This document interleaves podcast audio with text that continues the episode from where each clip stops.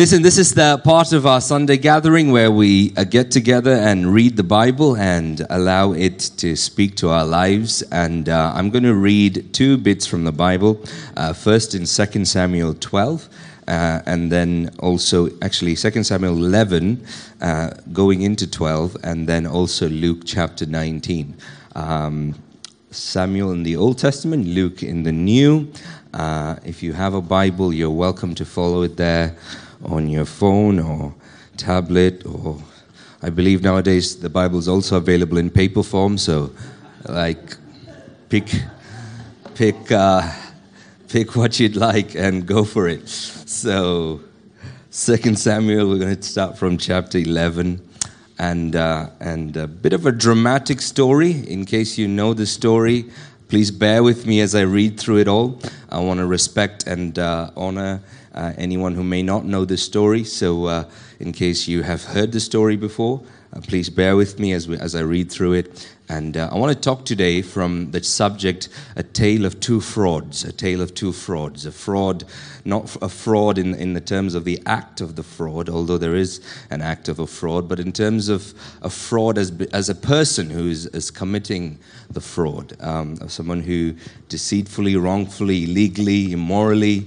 uh, steals or takes from other people uh, for his own uh, selfish or greedy gain, a tale of two frauds. So I'm going to start from 2 Samuel chapter 11 and uh, starting from verse 2. 2 Samuel chapter 11 and starting from verse 2. I'm going to read through this quite quickly uh, so because it's a bit of a lengthy story. So I really need you, if possible, in the next few minutes just to lean in, concentrate, focus, and follow the story with me so that we can get through it. 2 Samuel chapter 11, verse 2. It says, One evening, David got up from his bed and walked around on the roof of the palace. From the roof, he saw a woman bathing. The woman was very beautiful. And David sent someone to find out about her. The man said, Isn't this Bathsheba, the daughter of Eliam, the wife of Uriah the Hittite? And David sent messengers to get her. She came to him, and he slept with her she had purified herself and then went back home. The woman conceived and sent word to David and said, I'm pregnant. Okay, so I'm going to read the rest of it as well, but let me just pause and tell you what just happened. David is a king of a country. He looks out and sees a naked woman taking bath, really likes her, goes and gets her, finds out who she is. She's a married woman. They come, uh, she, the, the king brings her to his own house. He sleeps with her, and she's like, Hey, I'm pregnant. So the next few verses, what we're going to read is a story of how David is trying to get her husband, who's actually not at home, her husband's actually out on military duty, to come back home and get her husband to sleep with her so that everyone can just think the baby belongs to the husband and not to him. So this is what happens. David sends word to Joab, who is the military commander, send me Uriah the Hittite, and Joab sent him to David. When Uriah came to him, David asked him how Joab was and how the soldiers were and how the war was going. And David said to Uriah, Go down to your house, wash your feet. So Uriah left the palace, and a gift from the king was sent after him. Uriah slept at, but Uriah slept at the entrance of the palace with all his master's servants and did not go down to his own house. Do you follow what's happening? David was told, David was told Uriah did not go home. He asked him, Haven't you just come from a distance? Why didn't you go home? Not because David cared for him. David just just hoping that he'd go home and sleep with his wife so that he can make out that uh, the, the baby was not David's. Uriah said to David, The ark in Israel and Judah are staying in the tents. My master Joab and the Lord's mercy, um, men are camped in the open fields. How could I go to my house to eat and drink and lie with my wife? As surely as I live, I will not do such a thing. David said to him, Stay here one more day, and tomorrow I'll send you back. So Uriah remained in Jerusalem that day and the next. At David's invitation, he ate and drank with him, and David made him drunk. But in the evening, Uriah went out to sleep on his mat among his master's servants, and he did not go home. So it didn't work again. In the morning, David wrote a letter to the commander of the military, Joab, and sent it with Uriah. Now, so plan A didn't work, so this is plan B. All right, plan A didn't work. This is plan B. In it, he wrote, Put Uriah in the front line where the fighting is fiercest, then withdraw from him so he will be struck down and die. So if I can't get the husband to sleep with the wife, I'm just going to kill the husband. Good plan. Eh? You thought EastEnders had drama. Read the Bible for a change. This is good stuff. This will make great television. So while Joab had the city under siege, he put Uriah at a place where he knew the strongest defenders were. And when the men of the city came out and fought against Joab, some of the men in David's army fell. Moreover, Uriah the Hittite died. Joab sent David a full account of the battle, etc., etc. Now, we're going to jump to uh, verse uh, chapter 12 and starting from verse 1. Or actually, let's go to chapter 11, the last verse in chapter 11, which is verse 27. Uh, or 26 and 27. 2 Samuel chapter 11, verse 26. Okay, read it with me on the screen. Follow. It says, When Uriah's wife heard that her husband was dead, she mourned for him. And after the time of mourning was over, David had her brought to his house, and she became his wife and bore him a son. But the thing David had done and displeased the Lord. What a story, eh? So he sleeps with this woman thinks, okay, I'm going to get her husband to sleep with him, so with her, so that everyone knows that it's it's it's his baby. When that fails, he gets the guy killed, and after that, he has the nerve to ask him to be his wife. So they get married, and the son is born. But the Bible says what David had done was displeasing to God. God was not very happy. So God decides to send a prophet.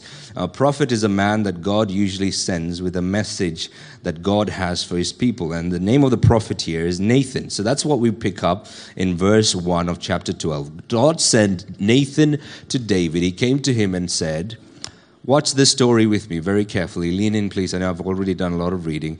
There were two men in a certain town. One was rich and the other one was poor. The rich man had a very large number of sheep and cattle. And the poor man had nothing except a little ewe lamb he had brought. He raised it, it grew up with him and his children. It shared his food, drank from his cup, and even slept in his arms. This little lamb was like a daughter to him. Now, a traveler came to the rich man, but the rich man refrained from taking one of his own sheep or cattle to prepare a meal for the traveler who had come to him. Instead, he took the ewe lamb that belonged to the poor man and prepared it for the one who had come to him.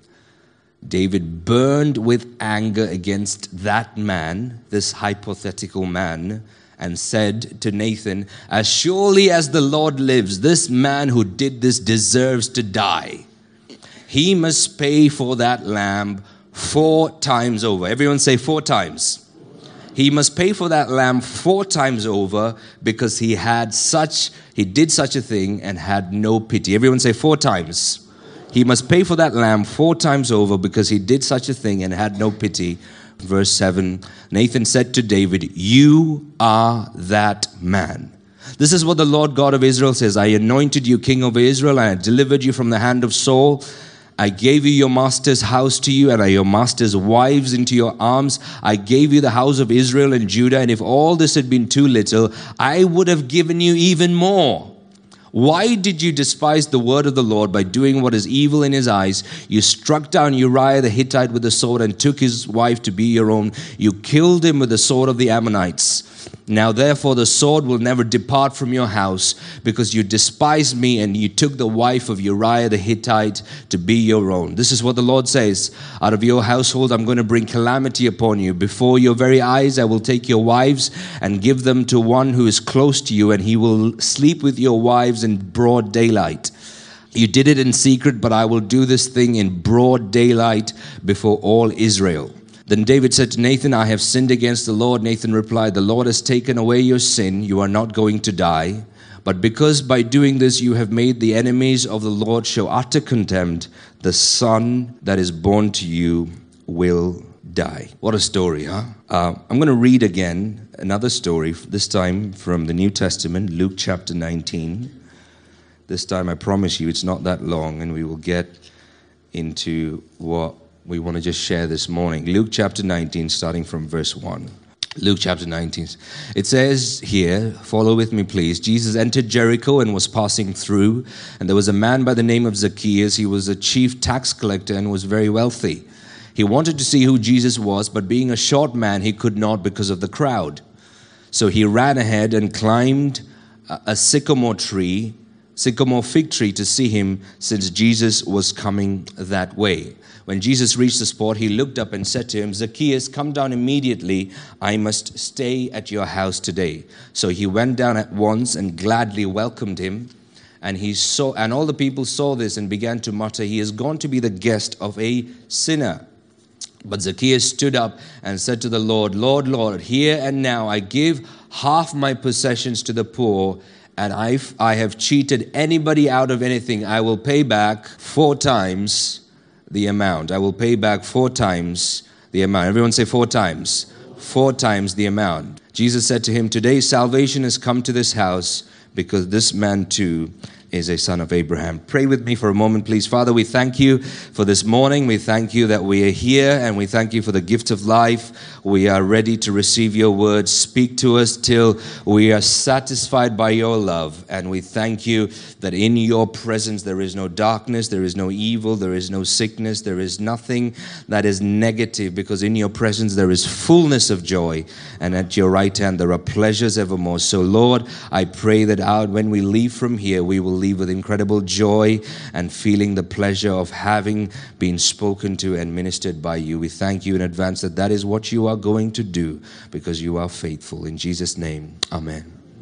So I said to you in the beginning that, that today I wanted to talk to you about the case of two frauds, and fraud is is something that you do when you take something that is illegal and immoral uh, in an illegal, immoral way from somebody else. And, uh, and, and as you can see uh, in the first story, when uh, David uh, did it, and it, it's not so much that uh, he committed adultery, which he did, but back in the day when David lived, they were allowed by law to have multiple wives. So it's not that he, he already had a wife and he was looking for another wife, it's that he, he killed a man and stole from him what was his. And David hears about this, this, this case and says, Whoever did that needs to pay back four times as much. Because back in the day, if there was any, if there was any fraud, if there was any deceit, if there was any cheating, if there was anything that people took that was illegal, the, the usual punishment was that whatever you took, you sort of paid back four times as much. And, and Nathan the prophet confronts him.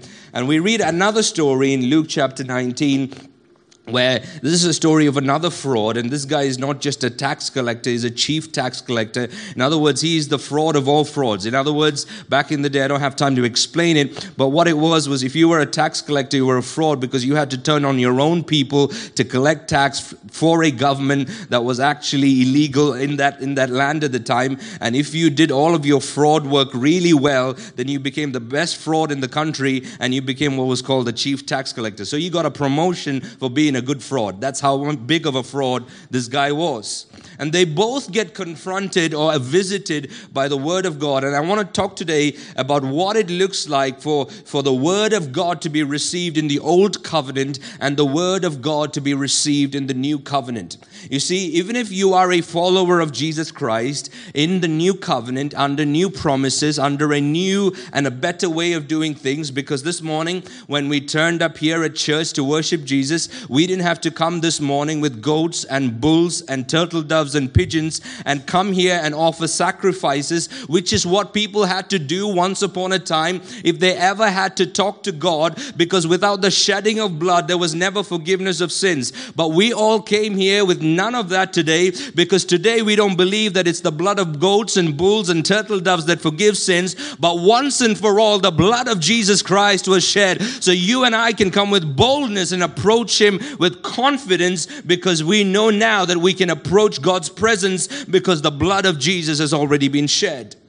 Even though that is the reality and that is truth in the New Testament and in the New Covenant, the truth remains that it, as a New Covenant, new uh, New Covenant believer or a New Covenant follower of Jesus, under this new pattern of the way we worship, we can still access Old Covenant thinking old covenant thinking. Because you see, even though your spirit lives in a new reality that you are a follower of Jesus Christ, forgiven because of the death of Jesus Christ, your mind needs to go to a, through a process where it is catching up with the reality of what God has already completed. It's like watching a football match that's already finished and you've put it on record and you've recorded it and you're watching the match over again. You're not watching it live. Your mind and your brain is just catching up with something that's already finished. And the finished work of Jesus Christ is an amazing work, but we have to spend the rest of our lives allowing our minds to catch up with what God has already finished. And that's why it is possible that even though you are a follower of Jesus Christ, your mind can still access old covenant patterns, old covenant thinking, old covenant feelings, old covenant lifestyles, because your mind has not fully caught up with the reality of everything that Jesus has done for you. And my desire for myself and my desire for you is that I will never live another day in yesterday's revelation because I want to be constantly in a place where my mind is catching up with everything that Jesus has done for me. So, here I just want to compare a story of two frauds and compare two covenants. What happens?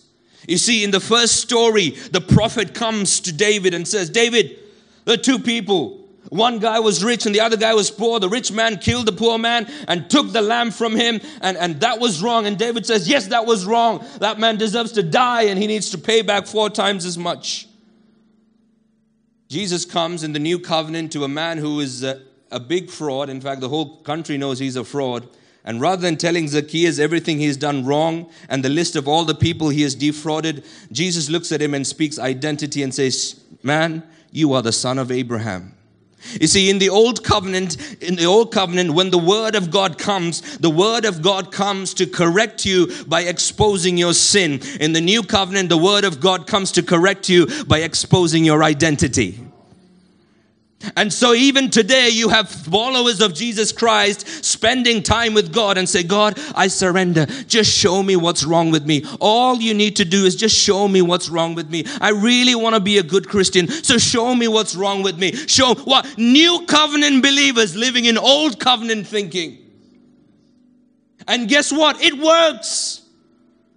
God will show you what it works, but you will never live in a place of rest and victory because you are accessing something that is old and something that has been proven for thousands of years that it does not work. And so you are shown something that is wrong with you. And then you think, oh, I can't believe I've been a follower of Jesus for so long and I'm still struggling with this area. So you go back again, God, is there anything? I know there is something, God. And even if the Holy Spirit is not talking, we feign false humility and say, no, no, no, no. God, I know there is something. So show me what's wrong with me.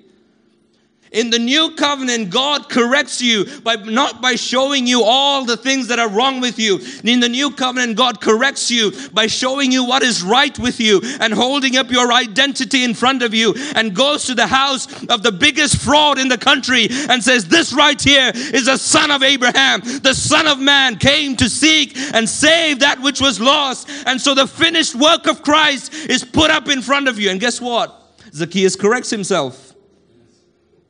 Zacchaeus corrects him and says, Listen, of all the money I've got, I'll give away half my wealth. And if I have defrauded anybody, I'm going to pay them back four times as much. Jesus didn't tell him to do that.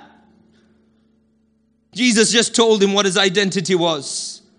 I wonder where you're living today. Are you living in new covenant reality or are you living in old covenant reality? Are your time spent with God asking Him to show you everything that's wrong with you? Or are your times with God spent saying, Show me what you've done for me. Show me what my identity is. Show me where I stand and what you say over me. And as you begin to live that journey, you'll realize all the things that need correcting get corrected anyway. This table right here at the back is usually the table, one of the tables that we use when we have communion here in church once a month. And when you do that, can I remind you next time, rather than focusing on everything that's wrong with you, focus on the identity Jesus has spoken over you the fact that he has come to seek and save that which was lost, that you are a son of Abraham. And the son of Abraham is not talking about what your dad's name is. Son of Abraham is a biblical phrase that says you are a product of the promise of God. You are a product of God's work and not a product of your own effort. You are a product of what God has done and not what you have done. As you meditate on who he is, all the things that you need to sort in your life will be sorted anyway. But if your life is insular and you look towards you and everything that's wrong with you, that's the prophet Nathan's work. That's the old covenant work. That's the way that life used to work, but it doesn't work anymore. It doesn't.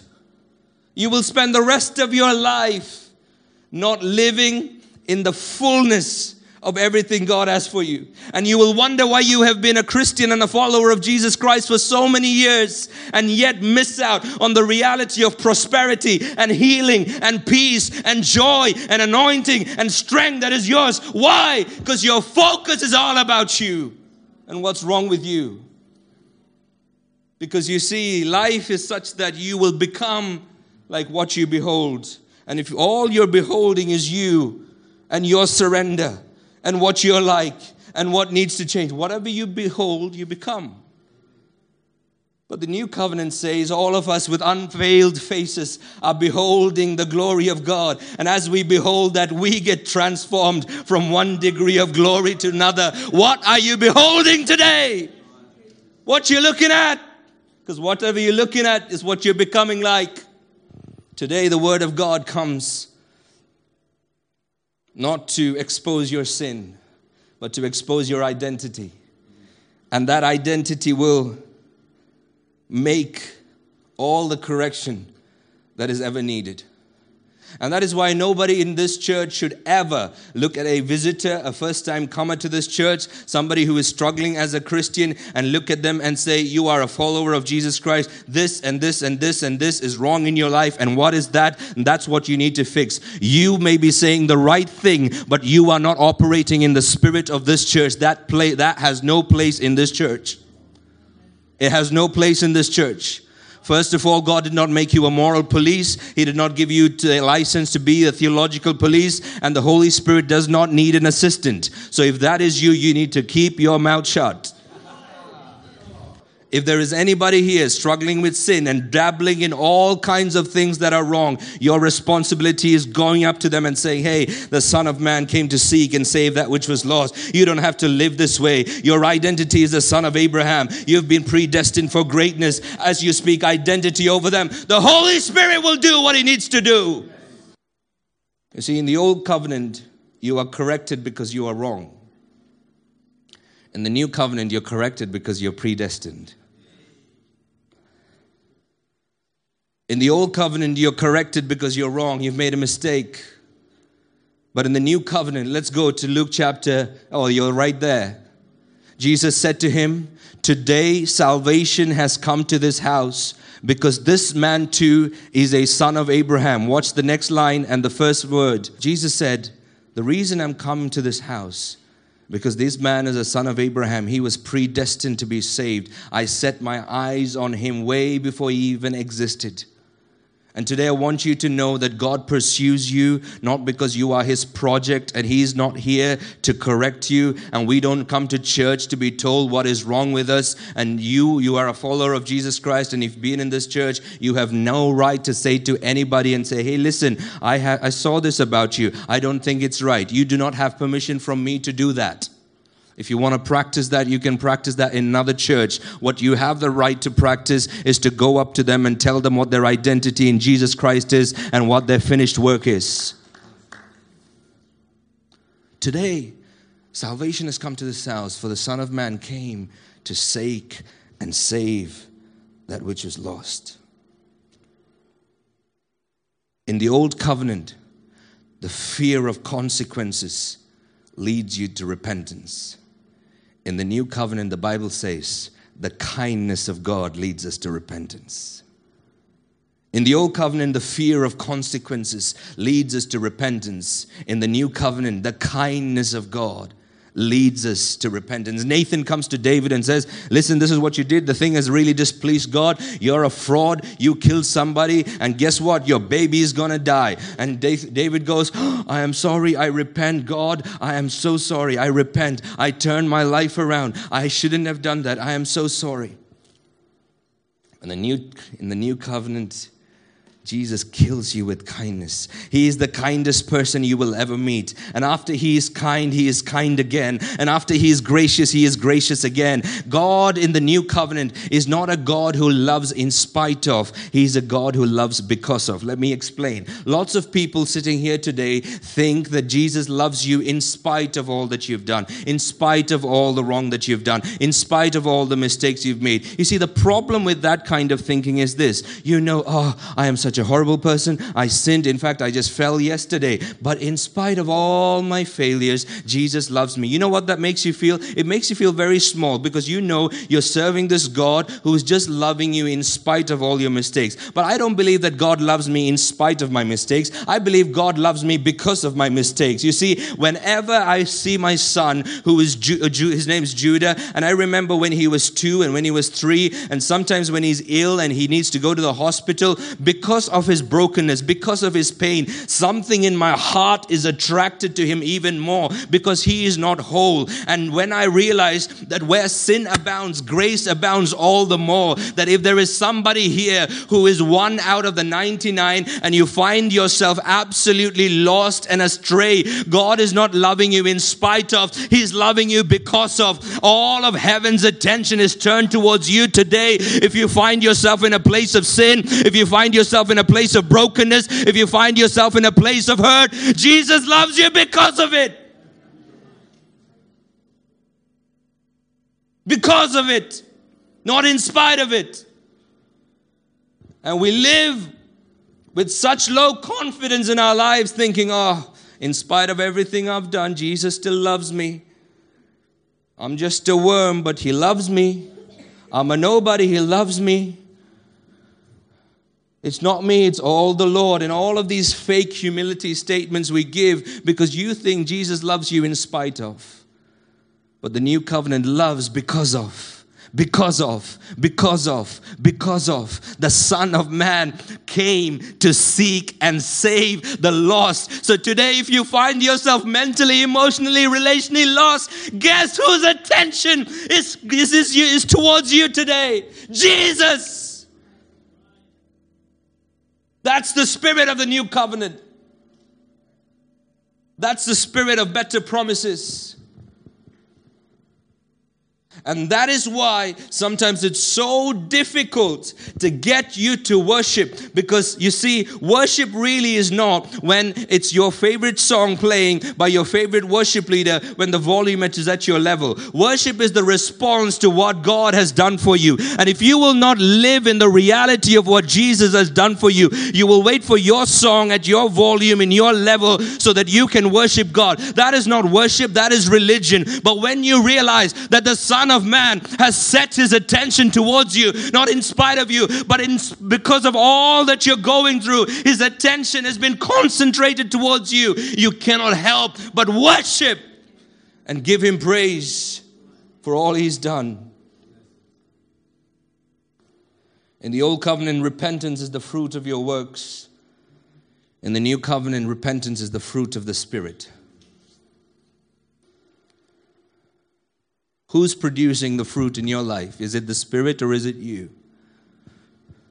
I'll tell you which covenant you're operating in. Because all the fruit that you're meant to bear in your life, the responsibility lies with the Spirit. And that's why it's called the fruit of the Spirit. And the old covenant is the fruit of your works. It's the fruit of your works. And today, if you find yourself in a place to say, oh, you know what? I can't seem to find love, joy, peace, patience, kindness, all these things that I'm supposed to have as a Christian. It really is not there in me. I just want to set you free and say, that is not your work. It's the fruit of the Spirit, not the fruit of the Christian, the fruit of the Spirit. And so this is how the downward spiral works. I'm supposed to be a Christian, but I can't believe I just hated people this much. I'm supposed to be a Christian. I can't believe I don't have any patience. Look at the way I lost my temper. Oh God, show me what's wrong with me. Show me what's wrong with me. Oh yes, I'm really wrong. So let me, Lord, I surrender that to you. And then you go down the spiral because you are becoming more like what you're beholding. But if you will behold the revelation of who Jesus is, then love, joy, peace, patience in the new covenant is all a fruit of the Spirit. I wonder who's responsible for the fruit in your life. I can't tell you the number of followers of Jesus Christ I've met frustrated that their lives are not bearing fruit. The reason is because you're trying to bear it. It's not your job, it's not your responsibility, it never was. In fact, God Himself tried it for years, it didn't work. And that's why we needed a new covenant, a new day, where all that you need is provided in Jesus Christ. And everything you need for life and godliness comes through knowing Jesus. One of the things Nathan says as he goes, prophet Nathan says as he goes to David's house and says, Because you sinned, the sword will never leave your house. Do you read that? Because you sinned, the sword will never leave your house. In the new covenant, when I come to God as a sinner and say, God, I'm in the help, I need help, I'm a fraud, I'm in need of a Savior. In the new covenant, salvation never leaves your house. Salvation never leaves your house. Salvation never leaves your house. A lot of you are trying to reach out to God and say, God, I, I, you know, you know what, what will really help me clean up my act? I want someone like Prophet Nathan to come to me and say, Hey, listen, you are a fraud, and the sword will never leave your house. Lord, Lord, even if you want to say that to me, please just say it so I can I can clean up my life. He's not going to.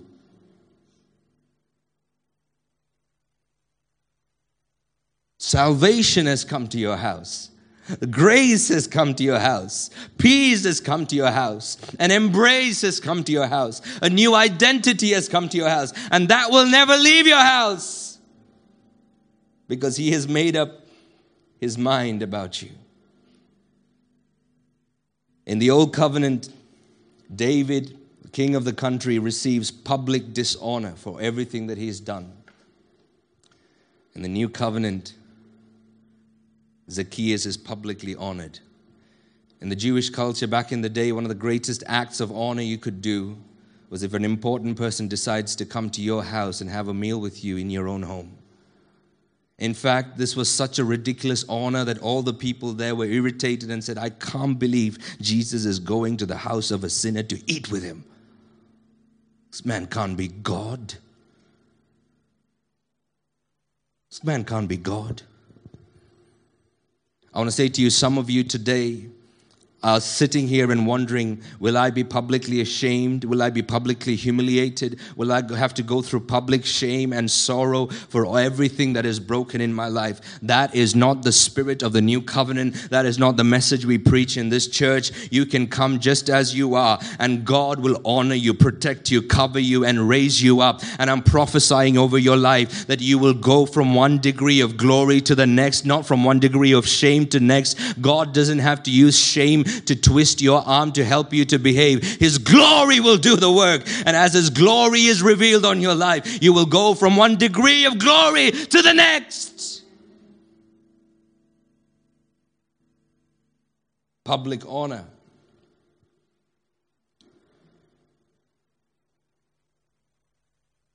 In the old covenant, behavior is because it is a responsibility. In the new covenant, behavior is because it's a pleasure. It's a pleasure. Watch this. Did you see that in the Old Covenant story, David says, Whoever stole this must pay back four times as much? But what happened in the New Covenant when salvation came home? Zacchaeus says, I'm going to pay back four times as much on every case of fraud. And by the way, I'll just throw a bit extra. I'll give away half of my wealth to everybody who's poor.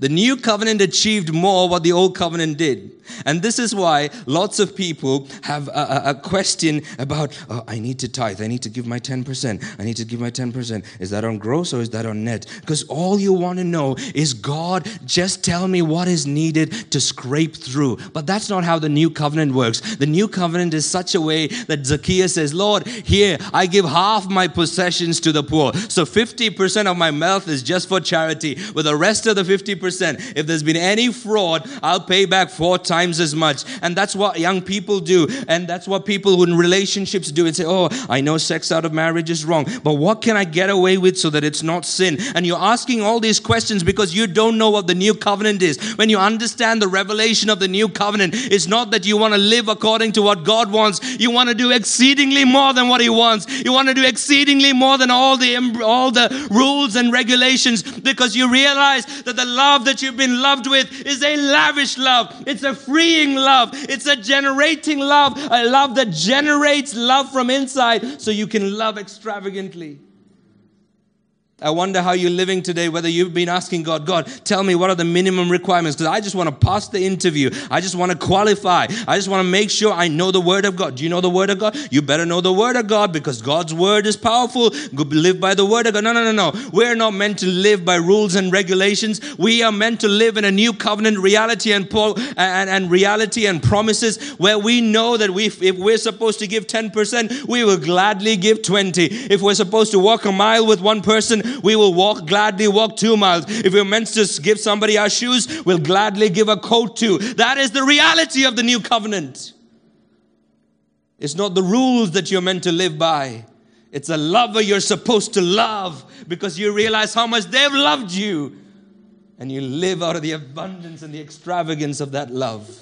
I wonder how you're living today. I wonder how you're giving today. I wonder how you're serving today. I wonder whether you're tithing today, whether you brought your offering to God today. Because you see, we don't need it. God doesn't need it. It's not something that you do because it's your responsibility. You tithe and you give above your tithe because it's a privilege. You understand that you have been in the receiving end of so much generosity. And even if you were to give it all away, it would be nothing compared to the love you've received. And so you live and you worship and you give with an overflowing heart.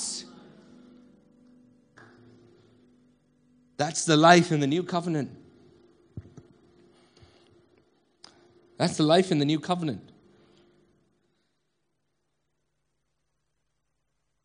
This one, next one's really important. The reason I want to say it's important is because it is important to the value and the culture of this church. In the old covenant, your focus is on who sinned. David says, Who is that man? That man deserves to die. He needs to pay back four times as more. In the new covenant, Zacchaeus' focus is on who can I help? Who can I help? Oh, I get incredibly nervous around people who always talk about what's wrong with people, what's wrong with ministries, what's wrong with books, what's wrong with the next sermon they heard online, because there is something about the condemnation that they're living under that they're exposing themselves. And I wonder, where do you even have time to do that if you were living in your calling. Because when you begin to live in your calling and your purpose and the destiny God has for you, you're looking for poor people everywhere, like Zacchaeus was and says, Who can I help? Who can I give a hand up to? Who can I go and be kind to? Who can I invite to church? Who can I go and serve? Who is here has a need that I can go and meet? Who here is sick that needs a visit? Who here has a need that I need to pray for? You don't have time to talk and think about who's doing the wrong things. Even in the New Testament, Jesus didn't have problems with people who were committing adultery, they were his friends. Jesus didn't have problems with tax collectors, they were his friends. Jesus didn't have problems with all the frauds and the fakes in the world, all the people who had all of their theology mixed up. Jesus didn't have any of a problem with them. But you know what? He did have problems with religious people with Pharisees, scribes, people who walk around and they're the religious and moral police of everybody in town. If you know such person, go to them and say, "Hey brother, hey sister, hey friend, I see you are living under condemnation because the moment you open your mouth, all you can talk about is why the preacher on the TV was wrong, why this new book released by this new pastor is wrong, and why that sermon there wasn't right, uh, why this person who is in leadership in church, their life is not right. There is something seriously wrong with your life. I want you to stop living that way. Live under the freedom so that your focus is on who can you help, not who is wrong. I don't have time to talk about who's living what because God's blessed me so much, and all I can do is use my time to say, Hey, do you need a hand? Can I give you a hand? Is there anything I need to pray for you? Can I pray for you? What can I help you? Can you come to church? Will you invite a friend to church? Because if you can spend all your time trying to repay all of the generosity, you won't have time to play politics and talk about all that is happening, and especially in the world of social media where you've got Facebook and Instagram and Twitter, it's so easy to spend your time promoting everything and everybody that's wrong. You are wasting your life and you are not changing the world one bit. All it reveals is your own condemnation and your own old covenant thinking you're living under. Live with the excitement of who you can help, who you can be kind to, who you can walk up to and show them, hey, this is your identity. You don't live, you don't have to live another day. Who can you befriend and ask for a coffee? So after you build a relationship, you can invite them to church on a Sunday. What are you doing with your life? Are you in the old covenant where you're just like David talking about everybody that's wrong? Or are you in the new covenant where you're like Zacchaeus and says, I can't wait, I can't wait to meet everybody because I just can't wait to help them? What covenant are you living under? You see, in the old covenant, the atmosphere around that person was death. Nathan says to David, Your child will die. It was mourning, it was, it was death. And you know what I mean. There are certain people you spend time with. By the time you spend time with them, you are drained. You are just drained. You're like, what, what just happened? Before I started speaking to you, I was happy. Why? Because I promise you, the conversation is all about what's wrong instead about what Jesus has done right. And that drains you. And that's why when your phone rings, you have one of two expressions. You're going, hey, look who's ringing. Or uh, I'll take that later. Some of you are laughing because you know who they are, don't you?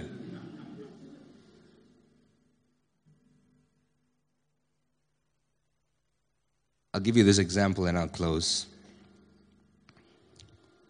I want you to imagine this front row here.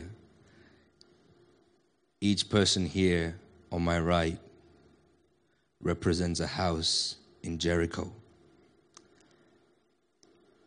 One day there was a knock at the door on Dave Stevenson's house.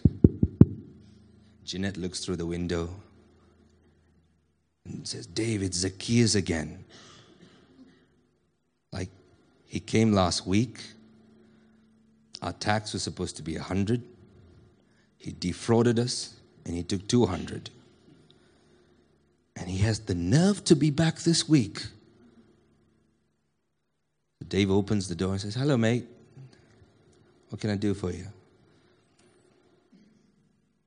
Oh, you know that tax thing. Hey, listen, man. I, look, last week I already paid you. I paid the hundred that I was supposed to pay. I gave you the hundred on top because you know you said you wanted it. No, no, no, no, no. I've come back with a tax rebate. You know, I, I took a hundred from me that I was not supposed to take. Here's a 400 quid. Check. Cash it in, please. What happened? Salvation has come to my home. What do you think the mood in this house is going to be like today?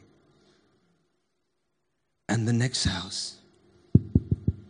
Uh, it's Zacchaeus again. Oh no. No, no, no, no. Here's a check. Can you imagine the joy in that city that day? Everybody that's ever gone through fraud receives a 400 of or four times the amount they lost through fraud.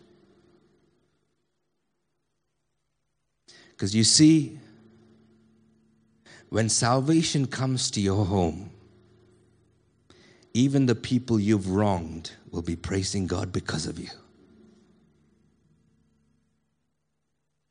When salvation has come to your home, even the people that hate you will have a reason to celebrate because of you. When salvation comes to your home in the new covenant, we don't knock on people's door and say, Dave, listen, I saw you at church that day. You're wearing black. You can't wear black to church. You know, it's not how we do it. I see you're reading that book. We don't recommend that.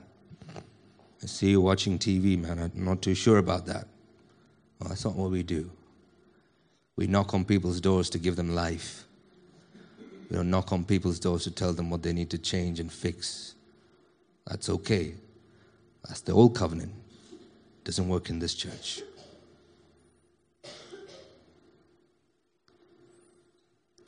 How do you want to live?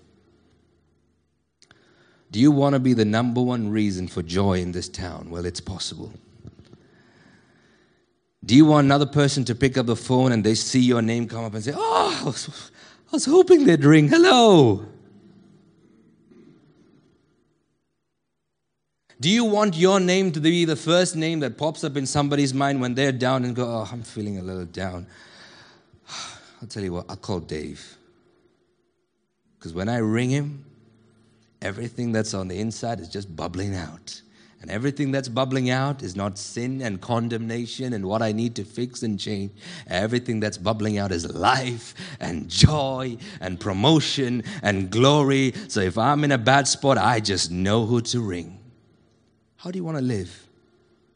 What covenant do you want to pick?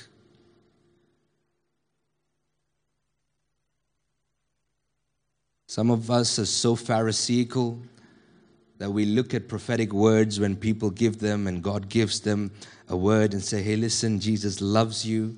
Your best is yet to come. There's nothing in your past that is greater than your future. You're going to do great. And some Pharisees sit there and go, you know what? That's not really a prophet. What we need is someone like Nathan. Nathan who can come to Dave and say, Dave, I know what you've done. Pharisees.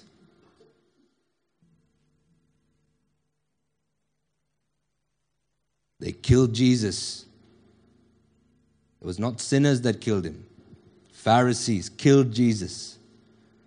And even today, if that's you in this church, you are killing this church. Stop.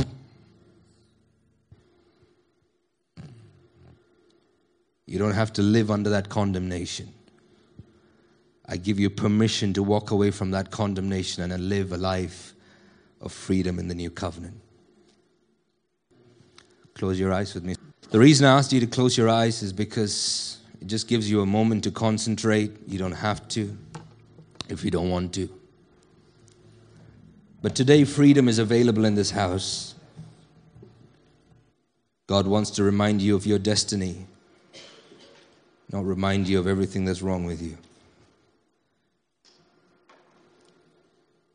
God's best is yet to come. How do you want to live?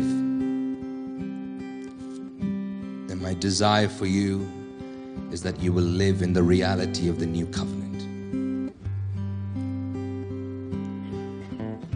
The truth is, you can still access the old covenant and it will still work. You'll still go to heaven. But in you, you're dead and you carry with you an atmosphere of death. My desire is that you will be the number one reason why people celebrate. People will think of your name and go, I am so glad they're my friend. Because when I meet them, I talk to them, oh my days. My life is so filled. How do you want to live? And you may be here saying, "Oh, that sounds like me. I'm in the in the old covenant. That's, that's me. What do I do? Well,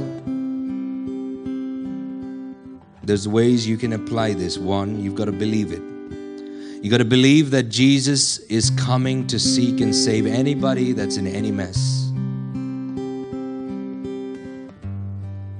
But I'm a Christian. How can I how can I show people uh, I'm in mess and how can I, uh, you know I, I, I, had very little drama in my life and then I joined the church and there's lots of drama here. Uh, this is not what Christianity looks like. Well, that's like saying I went to a hospital and all the hospital was full of sick people. It doesn't make sense.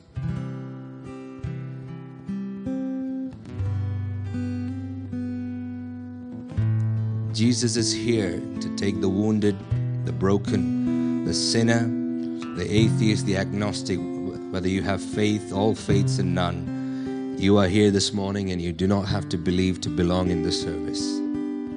But Jesus sends you an invitation today to say, Will you believe that over 2,000 years ago, because God so loved the entire world, all of the brokenness, guilt, shame, sin, disease uh, was laid on Jesus.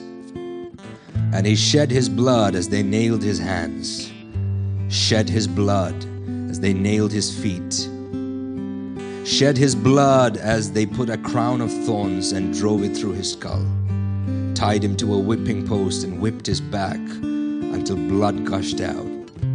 Pierced his side until blood came through his side, pulled his beard until blood was shed from his face. He was beaten to pulp. The Bible says he did not even resemble a human being. And the price for your identity, your freedom, your honor, your prosperity, your healing is complete. Believe it this morning. The other way you can apply it is by confessing it. Because confession is something that you do with words, and our words have power to create. Will you create your own future today? Come on, open your mouth if this message applies to you and say, In Jesus' name, I will never be broke another day in my life. I'll never be wounded another day in my life. I'll never live with rejection another day in my life. I'll never live with self pity another day in my life.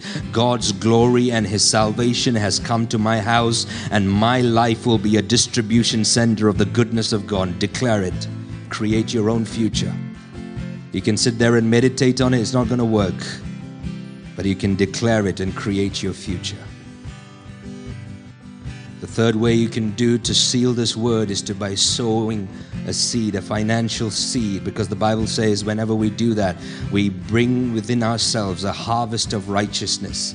We seal something by our thanksgiving and our worship. And our worship sometimes is with our words, but sometimes our worship is through our giving. And I challenge you, if this word was for you, to do something that way you will give, not because you're trying to show people that you're a giver, but as a way of saying thank you to Jesus, to know that He came to your life. If you're here today and you do not know Jesus Christ, today is an opportunity to give your life to Him. Jesus loves you. And if you're here today and say, Oh, that sounds like me, I need a Savior. I haven't got it all together, I need help. Well, you're at the right place at the right time. We're all friends here, and there's nothing to be afraid of. Or you may be here and said, Well, I've made that decision a million, my, a million years ago, and I don't know if that's where I am today. Well, today is a brand new day, and you have a brand new opportunity to give your life to Jesus. If that's you, I'd love to just lead you in a prayer Everyone here will follow and lead in that prayer with you so that you don't have to feel like you're doing it on your own. But it requires a response and for the moment of privacy and and, and, and just a moment of, of privacy to people who might want to do that. If that's you all over this place, just put your hand up and down. I'd love to pray for you. Anyone? Say, I want to give my life to Jesus. Thank you. Anybody else? Say, I just want to give my life to Jesus. Come on, church family, you know what we do. Say, Dear Lord Jesus, thank you that it is finished. It's not my work, it's your work. It's not my fruit, it's the fruit of the Spirit. I give you my life. Come into my heart. Today I decide to live under the new covenant, new promises, new agreements, a new future new excitement, new joy. I confess that my best days are yet to come. Stand everywhere. Let's worship Jesus. My hope is built on nothing less than Jesus' blood and righteousness. I dare not trust frame, but wholly trust in Jesus' name. Sing again. My hope is built. My hope is built on nothing less than Jesus' blood, than Jesus' blood and righteousness.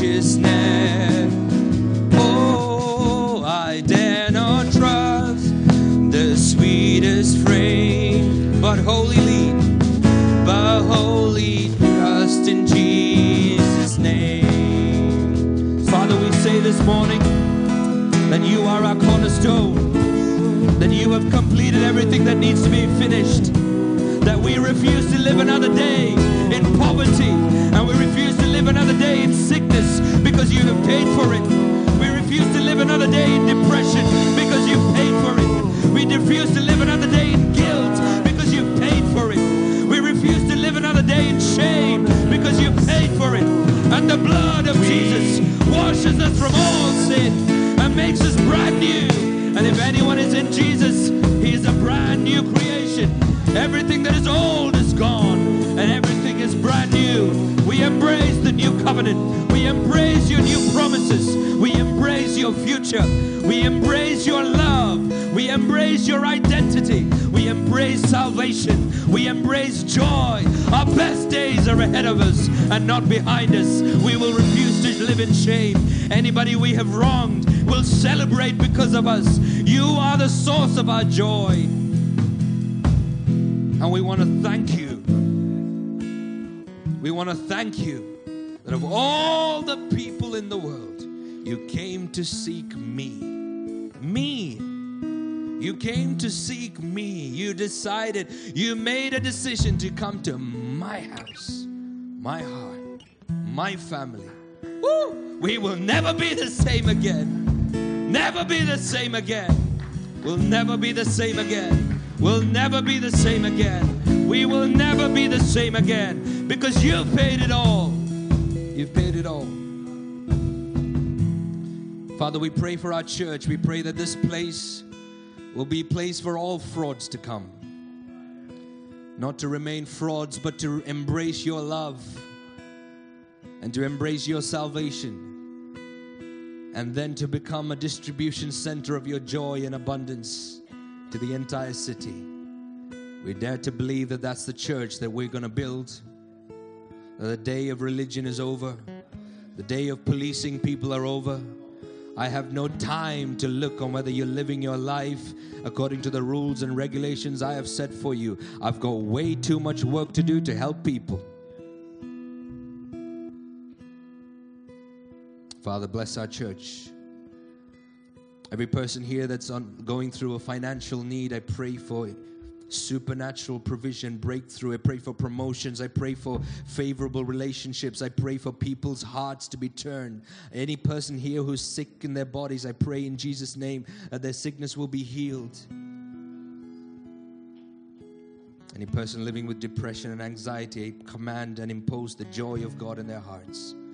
And we pray that this coming week, Lord, we will live with the excitement of knowing that our best is ahead of us and not behind us, that you love us unconditionally, and that joy is in this house. In Jesus' name. Do you believe it? Come on, raise a shout of praise to Jesus today. Hallelujah, raise a shout. He's Lord.